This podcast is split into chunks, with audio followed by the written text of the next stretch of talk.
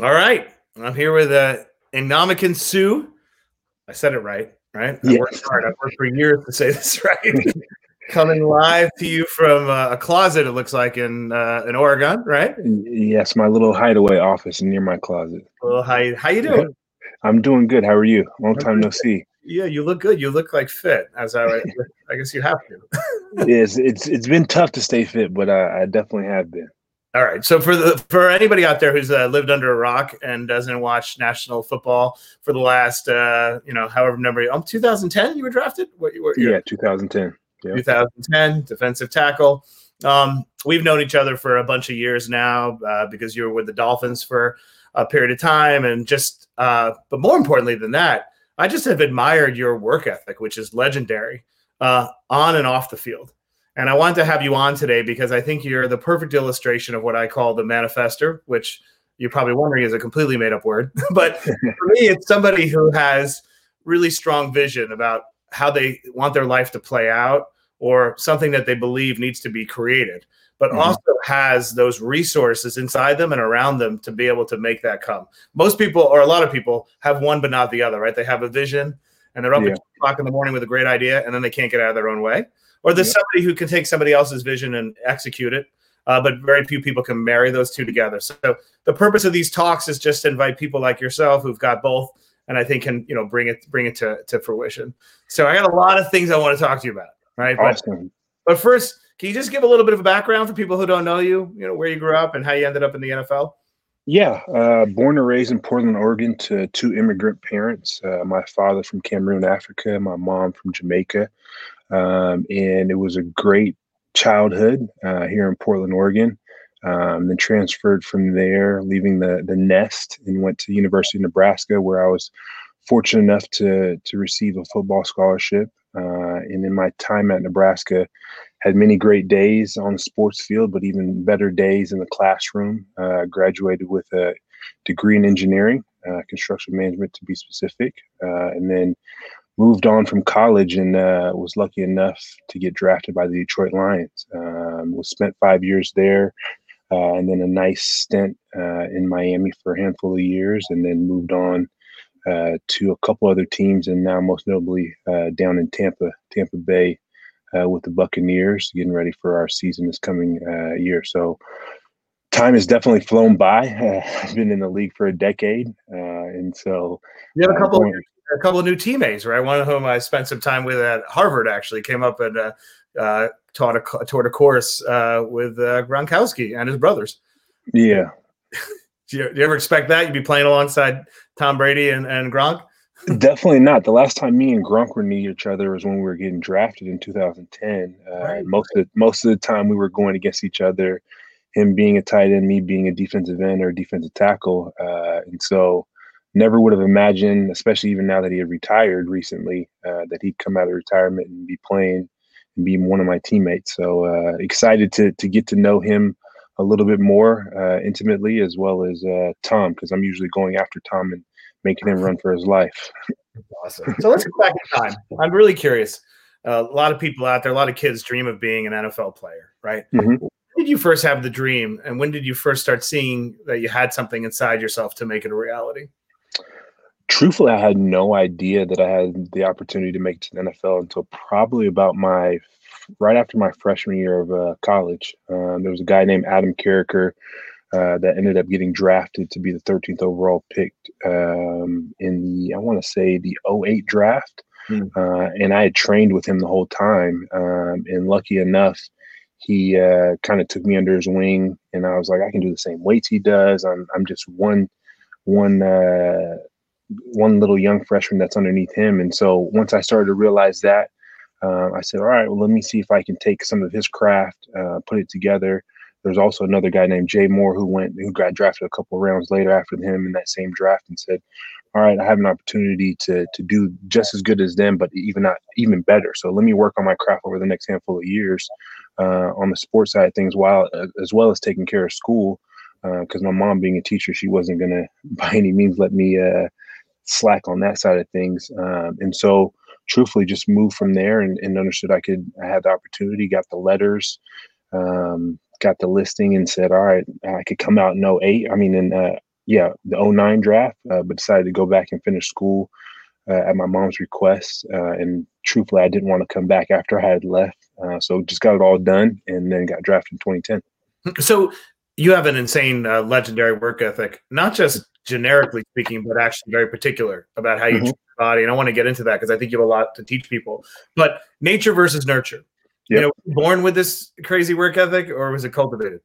Uh, I think more, more, more, more than not, I was definitely born with it. Uh, I look at my parents, uh, especially even my dad, uh, being at his age right now, um, and obviously my mom, she worked for for 30 plus years as a teacher, uh, and and having a son and, and a daughter that are very uh, successful in their careers had the ability to retire at an earlier age, but they just didn't. They chose not to. Uh, they're just wired folks to just always be doing different things, moving around. Like I've got a meeting later on today with my dad that he set up. Like we got to go finish this and, and and get things handled. So, uh, nonetheless, I think I, it was ingrained in me. But then also being able to have a great group of people around me to understand uh, how I could get better, what modalities from a sports perspective, and then also from a business perspective, who are the right people that have been successful and they've allowed me to to uh, be underneath be underneath them and learn from them and have the ability to say all right here this is how i got to my success. You can learn from these things but also you can put your own twist on it and that's something i've always prided myself on is being able to be uh, a little bit different uh, and not to be afraid to be different uh, from a perspective of the typical athlete that just kind of wakes up, eat and sleep sports where I like to wake up, knock out my workout, enjoy that piece, and then transition into a, a normal day of life at eight, nine o'clock in the morning and, and go till seven, eight at night. Well, that seems to be one of your hacks, and I want to get into it. But uh, you live a very intentional life, and you're you. I believe that you've architected a life that works for you right? And yeah. that you are not afraid to reject conventional wisdom. Like you do whatever you want. So I want to break up the world into two parts. I want to do yeah. body, I want to do mind. Give me, uh, give us some of your body hacks, right? Like, body, yeah. Uh, getting up early in the morning. Usually start about five five thirty uh, in the gym uh, with my performance director uh, and, and, teammates or training partners that I have now uh, in the off season, and really that's the craft of, of just going after it from a sports perspective, understanding all the different pieces that we need to do. He's got a great mind. Uh, and then obviously I have physical therapy. Uh, everybody knows in the NFL, if you don't know, it's 100% risk rate of getting hurt. Um, so uh, finding different ways to, to maintain that health uh, and then be able to uh, combat it when when big injuries do happen because it's ne- it's inevitable. Uh, and then uh, additionally, uh, I've been very very blessed to have a chef, but also understanding nutrition. Uh, I think that's the big biggest misconception with people people not understanding that nutrition is one of the most important things to being healthy. in addition to getting to your success of where you want to from a sports perspective. It's not about just lifting the weights and doing all the runs and all those different pieces. You can do all those different things, but never have the ability to succeed because you just eat trash. And when you put trash in the body, what's going to come out? Trash. So uh, that's kind of a, a, big thing that I've learned over my years. Uh, and I'm very, very intentional about that. Uh, even so much that uh, my fiance uh, doesn't like me sometimes because I force us to eat oh, super, super clean. what's, her, what's, her, name? I didn't know you were engaged. What's her name? Uh, Katya. Uh, we got engaged last last spring. Uh, oh, so congratulations. hopefully, jump the broom here in the in the next couple weeks once this COVID lift gets gets taken care of. For you, that's great. Congrats. That's more important than anything else. finding finding happiness and finding love. That's fantastic. Yeah, for sure. And what about um what about the workout routine? I know you do some unconventional things in terms of working out, like throwing, you know, tires. Yeah, yeah. From from a workout perspective, getting a, a little detailed into that, uh, a lot of things is, is, is being able to understand, be able to move your body. So, um, yes, we do squats. Uh, I do a lot of things with kettlebells. Uh, being able to to be unstable and uncomfortable in certain positions because uh, when you're running and playing and tackling and hitting people, you're not just square and comfortable and, and in the best position. So you you put yourself in different planes um, to be able to be comfortable in those planes. And then I think one of the biggest things is people work on all these big muscles that everybody knows about the quads, the glutes, all these different pieces, biceps, triceps, but it's working on those smaller muscles that are around those. The stronger those are, the stronger those bigger muscles are. So um, those are the different pieces that now I've gotten to a more mature age and have been a well-rounded athlete and been able to take care of kind of those pieces. It's working on those, finding those one two percent that you gains that you can you can grasp. I love that, and I, I think the only way to get to those supporting muscles, right, is to be uncomfortable, right? Is to be is to go ahead and put yourself in positions where you're not stable and your body's not stable, right? What's a so everyone's home right now, right? We not we're all working out give us give us a great workout that we can do that is that's the most uncomfortable thing but with the greatest uh, yield with compounded movements uh, i mean truthfully it's very very tough but i, I would say i mean uh, being able to even a basic pull-up uh, being able to do that with bands uh, and and really squats pulling the knees left and right uh, having a band forcing you a different way. We took medicine balls earlier today uh, and, and hugged them and turned and torqued and, and made sure we were breathing and holding on to them uh, tightly just to work on our cores, uh, being in a, in a in a torque position. So there's a lot of things you can be creative, especially at home. Uh, and I had to increase, cre- uh, speed up the process of my home gym uh, just because of everything that uh, we're we're all dealing with right now. And what about um mind? How do you stay sharp? I know sleep's really important to you. What, what, what are some of the ways you keep your, your mind focused and sharp? Uh, truthfully, like you said, sleep is probably one of the most important things. Uh, I start to shut down my day probably around seven, eight o'clock Pacific, and then uh, usually get eight hours. Uh, but in addition to that, uh, I think the most important thing is what pushes me and everybody's a little bit differently is is using my mind in the world of business and being able to strive in those other aspects. So i can take care of my sports piece in the morning but also get on a phone call with you or get on a phone call with a mentor of mine just to push my brain in a different aspect. And i think that's for me mentally what keeps me the sharpest is uh, even when i'm in season i do those same i practice those same things. Obviously it's tapered down tremendously just because i have my my main focus is football but Tuesdays on our days off, uh, between meetings, um, or on lunch breaks, or after practices when we have an hour, hour and a half break, I'll take a couple phone calls just to learn. Uh, and I get articles sent to me all the time. Um, and one of the processes I'm doing right now is reading the Berkshire Hathaway um, annual report, uh, just seeing all the different tidbits that people can read. It's 144 pages, so there's a lot of reading to do. of course, everyone would expect a tackle reading the, the annual report, of course. Actually, I want to talk about that. Let's let's let's get into it because yeah. I give this talk a lot with a simple premise, which is if you really want to go places in life, you want mm-hmm. to leverage what you're doing right now for the thing you yeah. want to do next. Like life is lived concurrently, not sequentially, and people yeah. make the mistake. And I see athletes do it too. I can I can do that another time. I'll deal with my post NFL career when the NFL is over and I mm-hmm. think that's a huge mistake. But athletes don't make that. We all, you know, make that. You, I've never met somebody more intentional about their future in the current moment than you. So, so take me back in time. I want you to share with mm-hmm. everybody the Warren Buffett story because it's extraordinary. Yeah, so it's it's super basic and as simple as this. So I was fortunate enough to play at Nebraska. He went to the University of Nebraska as well. He was came down and was uh, a guest captain of my senior year in 09 for the Oklahoma game. And uh, they asked me like probably like 20 minutes before the game, hey, do you want to meet Warren Buffett? Do you even know who he is? And I was like, of course I know who he is. Uh, and I mean, I don't know everything that he does, but I, right. yeah, but I said, sure, like I'd love to meet him. Uh, so met him before the game, super nice. Uh, and then after that, uh, it probably been about six months or so uh, that had gone by the year uh, I'm training back in Nebraska. And then uh, a friend of mine um, said, you know what? I think you should just you should reach out to Mr. Buffett and see if he would mentor you. And I was like, the only way I have a connection to him is, is through Coach Osborne. And I said, well, let me, let me what what do I have to lose? So uh, I reached out to Coach Osborne, and Coach Osborne said um, he usually doesn't take meetings with folks, um, but I'll ask him to see if he if he will.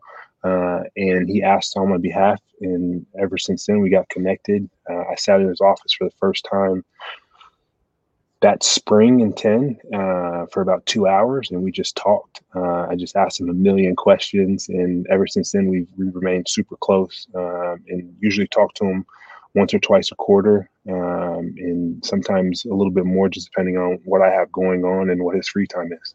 You know what I love about that story? How many times in life do one of us have a we have a dream and we mm-hmm. see something that in, in in the future that we think we're capable of and we want to manifest it, but we actually take ourselves out of the game. You could have easily have said, Warren Buffett doesn't have time for me, right? He's the richest person in the world. Some days he's the third richest, whatever.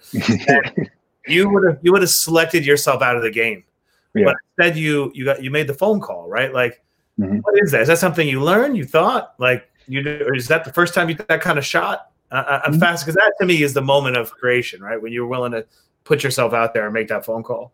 Yeah, it's a, it's a cliche saying, but uh, there's no stupid question, uh, and I think there's no stupid request uh, at the same time. And my mom always prided my uh, preached to me to say, don't be afraid to ask questions, uh, and don't be afraid to to strive for something that you want. And so I said, I mean, the worst thing he's going to say is no, uh, and then I'm back to where I where I was previously. And fortunately enough, he said yes, and he hit it off. And actually, later on, uh, a couple meetings later, I actually asked him why he um, he wanted to uh, why he took the call with me. He's like, I just had a feeling that you were a smart young man, that you were intelligent, and most guys in your shoes wouldn't ask.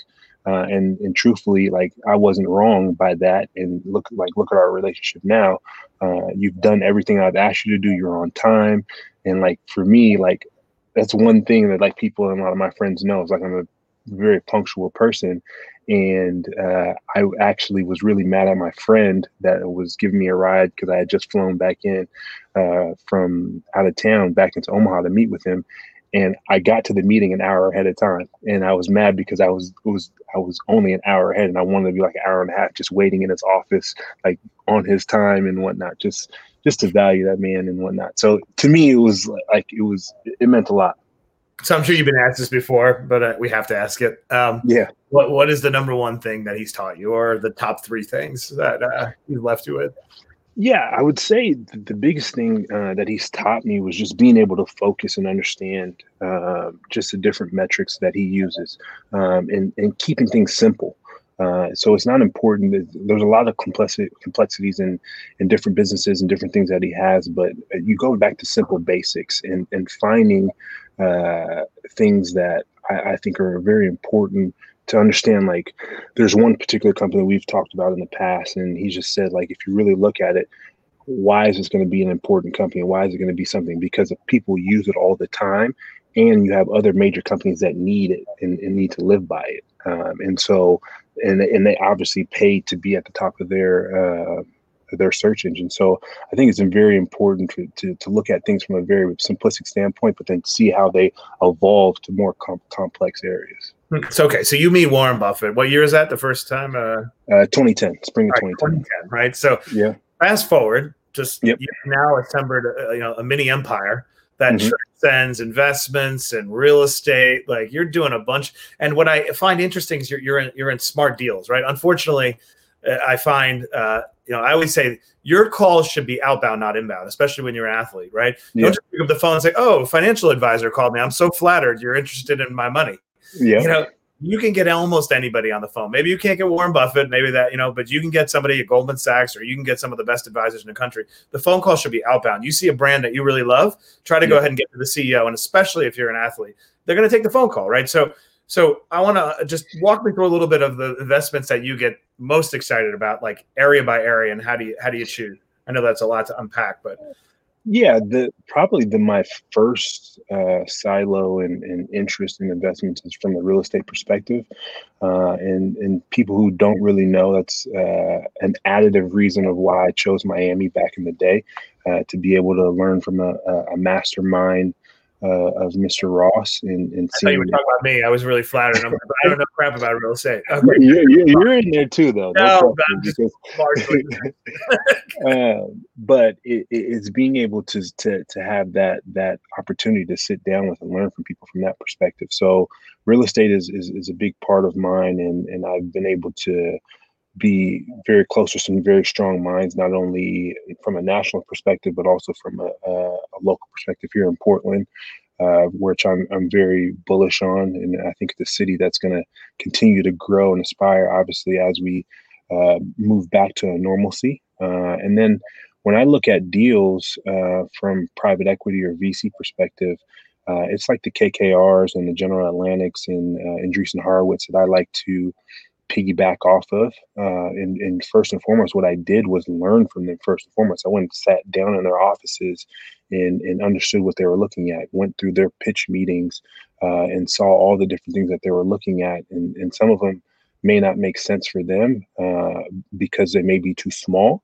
And those are some of the ones that I can look at. And then additionally, like you said, having that outbound call to be able to walk through those deals with them. Those people are willing to take the time uh, to sit there down there uh, with me to have those conversations. Say these are the, why, the reasons why we passed on it. It wasn't because it was a bad company. It was because it was just too small or it didn't fit our particular thesis, or we're just too heavily weighted in that particular area. So, um, regardless, that's kind of how I've looked at things. And then when I do have some inbound calls, because um, I think I have some good deal flow, a lot of those inbound, inbound calls are coming from those uh, from those particular groups, and that's where it's very trustworthy to be able to say, all right they're saying this is an inbound call for a particular reason, and uh, they feel that one, I can be a part of it because one, I can not only help uh, from from different perspectives, um, and and then kind of go from there. And so that's where you are able to extract even more value uh, from yourself and be a part of a, a an elite company. Right, and I, I think it's such a good point. I make this point to athletes, but I think it applies to anybody out there. You can see somebody that you respect. Let's say they could be anywhere. They could be worth millions of dollars, hundreds of millions of dollars, right? But yeah. you have to ask yourself, with that particular investment, do they know what they're talking about, or is this a hobby? You know, yeah. are they just risking play money because mm-hmm. they made their money elsewhere, or is this where they make their money? And it's an important distinction. And I find if you go one level deep, you end up following people on, on a frolic and detour that can lead you to a very bad place. But if yeah. you then say, "Is this person an expert in this area?" Then now you're talking, right? So what you did by going to the General Atlantics of the world, and Bill Ford is a you know legendary investor and whatnot, like that is the right way to do it. And I think um, I give I tell people all the time, like unless you spend all your day on it, like you can easily get hurt. If you want to commit the time to it, fine. But you you want to talk to you want to create a network of people that are looking out for you that have mm-hmm. the kind of interest that that that you do, which is exactly yeah. what you did with you know the the KKRs and so forth. So what what what deals are you most interested in? Because now I'm going to turn it back on you for the rest of us. What what what excites you? What companies out there that you're in? Uh, there's one company that right right now that I'm really excited about called Judy. Uh, Ready Set Judy. They're unfortunately uh, and fortunately they were focused on on, on preparedness for uh, disasters, whether it be hurricanes and um, just natural disasters that we have to deal with. And then obviously being able to transition to, to daily life of things whether it's you're you're going to a soccer game and and you need to uh, you're a mother that wants to have a kit the first aid kit ready ready and prepared and whatnot. And so obviously uh, that's an exciting company for me. Uh, looking at an interesting deal um, called super coffee. Um, it's a coffee company with mtc oil uh, which is kind of in my field. Uh, you talk about remaining sharp uh, it's it's one aspect of like MTC oil, all these different pieces that keep your brain fresh and ready to go uh, bright early in the morning. Uh, and, and is it a DTC business or, or is it a is it cafes? What what is it? Super Coffee.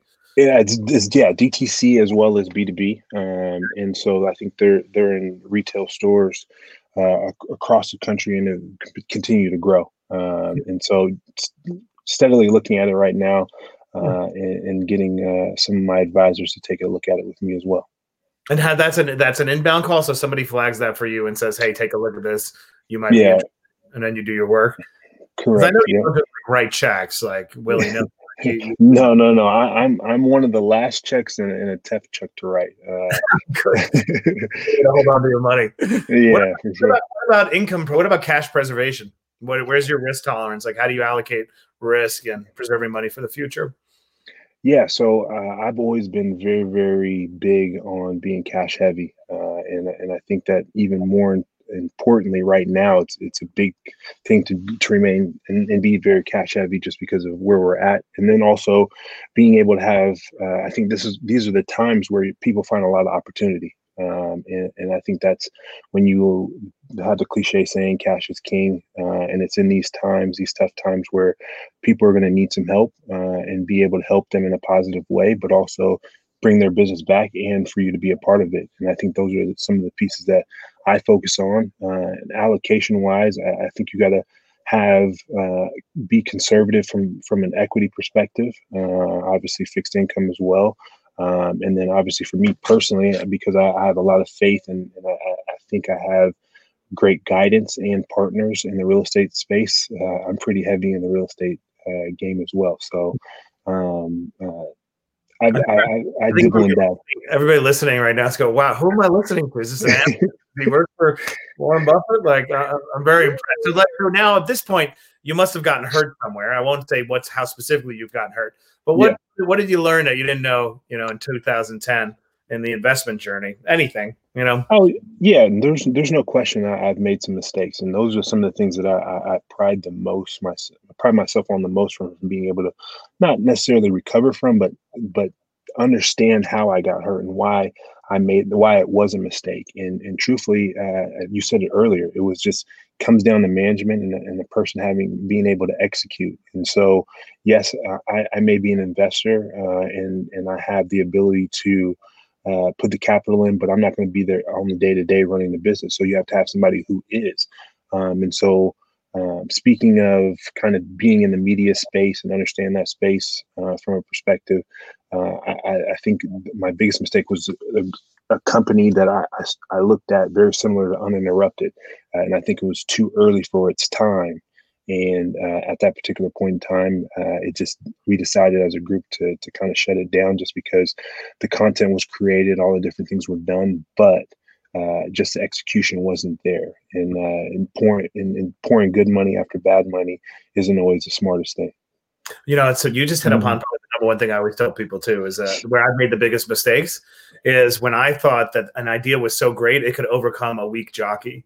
Mm-hmm. And that never, ever, ever ha- a weak jock, a strong jockey can overcome a weak idea because yeah. the strong jockey will iterate until they figure out figure it out. And one yeah. of the dangers I think sometimes you have if you draft behind somebody else's diligence, Mm-hmm. you're you're hoping and expecting that they did the same level of digging around the management team that you might have done on your own. And that's where i've gotten hurt. Like i i like to go deep. I mean i'm all about therapy and industrial psychologists. I mean anybody who's done a deal with me can tell you it depends on the level of scrutiny i've held you up to. But you know i have a couple of industrial psychologists on our team that that have been with me for years and they'll sit down with you for three hours and tell you all your mom and dad issues and everything else. Because because at the end of the day the fish thinks at the head right? And we all have things that get us stuck.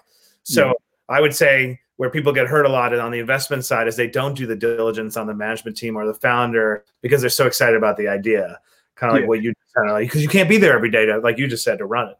Yeah, yeah and and, and I think an important piece is understanding like uh, I think sometimes it's good to have deal fatigue because if you have that deal fatigue and you're still excited about it, excited about it, you are going to that means that you did the homework you took the time and you're still excited about it and you that deal fatigue doesn't really hit set in you still have the excitement because you, everything that you saw is of true and then you can obviously proceed and go from there. That's a brilliant little nugget by the way. That applies in relationships too. If you time is your friend you sit around you, you know you've been dating for three four years you're like yo i don't know we went through covid i still like you. Like it's kind of same with the deal. That's like really now sometimes deal fatigue when caused by somebody who's just a pain in the ass to deal with could oh, be no question. but you'll know the difference, right? I, it's funny. I'm dealing with something. I won't say who you are, but you know I'm dealing with a deal right now. If you're watching, but I still love you, and I have the same thought. Like that's interesting. You've been. This has been a pain, but I think for generally good, understandable reasons. And so yeah. I'm. I'm still staying in the deal, but that, that is that is a great point. Sometimes deal fatigue, if you can overcome it, shows that you really care about a deal. So tell me what life is like for you in five years, right? Where, where do you, or whatever you give me your, you don't have to tell me your time mm-hmm. horizon, but let's pick a number that you're comfortable with, 10 years. Cause I know yeah. let's go 10, let's go 10 years because 10 years. Uh, I think, think, what are we doing in 10 years?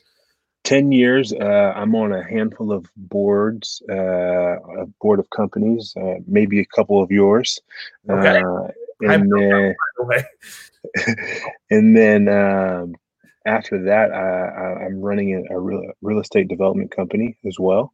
Uh, and I've probably got three kids and uh, hanging out in Portland and uh, bouncing around into Texas as well. Uh, so I, I, think for me, on an easy basis, uh, it's surrounded around family first and foremost, and then uh, the ability to to remain on boards and keep my, my brain fresh. In addition, uh, there's there's a love of real estate, so I, am always going to have a hand in that and, and work on that day to day.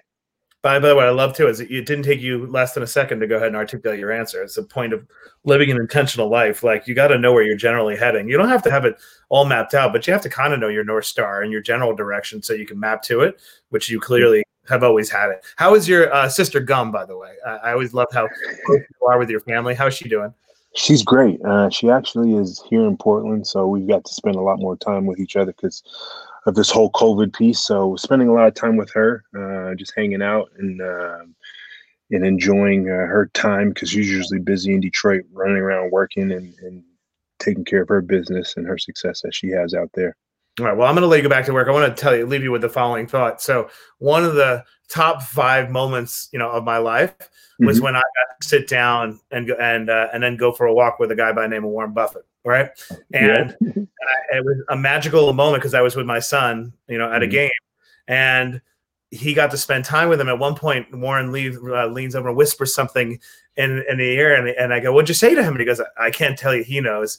Uh, but I gave him a stock tip. I go to my son. Okay what did he tell you? He's like, I don't know, Dad. I, I have this incredible picture in my house yeah. with them together. That moment doesn't happen unless you make that first phone call. So, number one, you've touched a lot of people in your life. Two, you've made an incredible impression with some of the most important people in finance and business with your work ethic. So, my message to anybody out there watching, whether you're an athlete or anybody, like like do the work you will stand out you will be noticed and then you will be rewarded right? Like these relationships you formed including our relationship and everyone around will last a lifetime. So i'm so proud of you and i think i hold you up as a model for other athletes. I'm really passionate about this topic. Like do not wait to start plotting your future. Leverage your greatest asset right now which is mostly anybody will take your phone call and they're going to want to help you. They're going to want to support you. So um, i hope you have an amazing year i'm really proud of you and uh, i look i can't wait to see what you're going to do over the next several years Thank you, man. I appreciate it. And just to piggyback off of you, uh, I, I, think it's always important to be able to to take advantage of the things that have been afforded to you. Uh, one, I think it's it's important and it's something that people should always tr- try and do. But more importantly, as as an athlete, uh, your star is always going to uh, fade out at some point in time. So just be able to create another star, uh, and that's always been my goal. Yeah, your star is never going to fade. but I hear your point. All right. Have a great day. All right. Thanks for joining. Thank no problem. Thank you. All right.